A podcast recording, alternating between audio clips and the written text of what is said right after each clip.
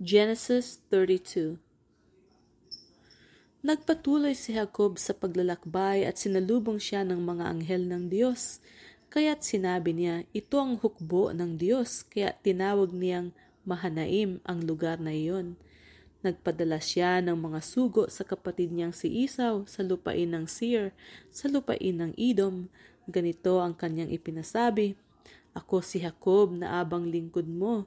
Matagal akong nanirahan sa tiyo laban at ngayon lamang ako uuwi. Marami akong mga baka, asno, tupa, kambing at mga alipin. Pinauna ko ang mga sugong ito upang ipakiusap sa iyo na magkasundo na tayo. Pagbalik ng mga sugo, sinabi nila, Nakausap po namin si Isaw at ngayon po'y nasa daan na siya at may kasamang apat na raang lalaki upang salubungin kayo. Natakot si Jacob at lubhang nabahala kaya't pinagdalawan niyang pangkat ang kanyang mga tauhan pati mga hayop upang kung salakayan sila ni Isaw, ang isa'y pangkat, ang isang pangkat ay makakatakas. At nanalangin si Jacob, Diyos ni Abraham at ni Isaac, tulungan po ninyo ako. Sinabi po ninyong ako'y bumalik sa aming lupain at mga kamag-anak at hindi ninyo ako pababayaan. Hindi po ako karapat dapat sa lahat ng kagandahang loob ninyo sa akin. Nang tumawid po ako sa Hordan, walang dala kundi tungkod. Ngunit ngayon sa aking pagbabalik, dalawang pangkat na ang aking kasama. Iligtas ninyo ako sa kamay ng aking kapatid na si Isaw.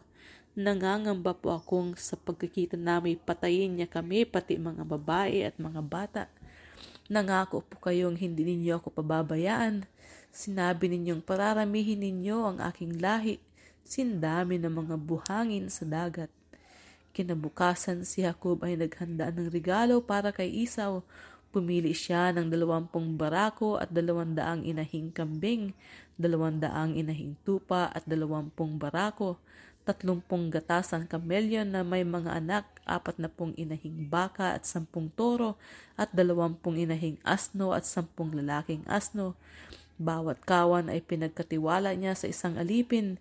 Sinabi niya sa kanila, mauna kayo sa akin, ngunit huwag kayong magsasabay-sabay. Lagyan ninyo ng pagitan ang bawat kawan.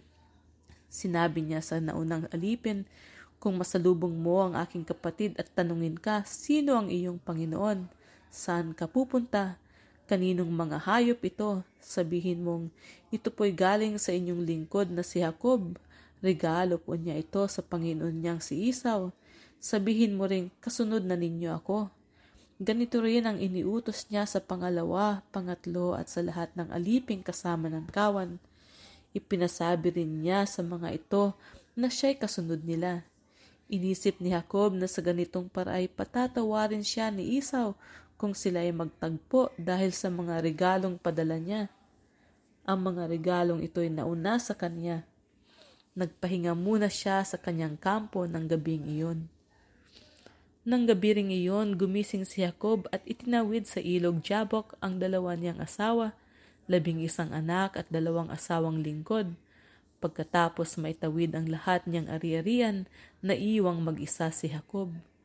Doon nagkapagbuno sa kanyang isang lalaki hanggang sa pagbubukang liwayway.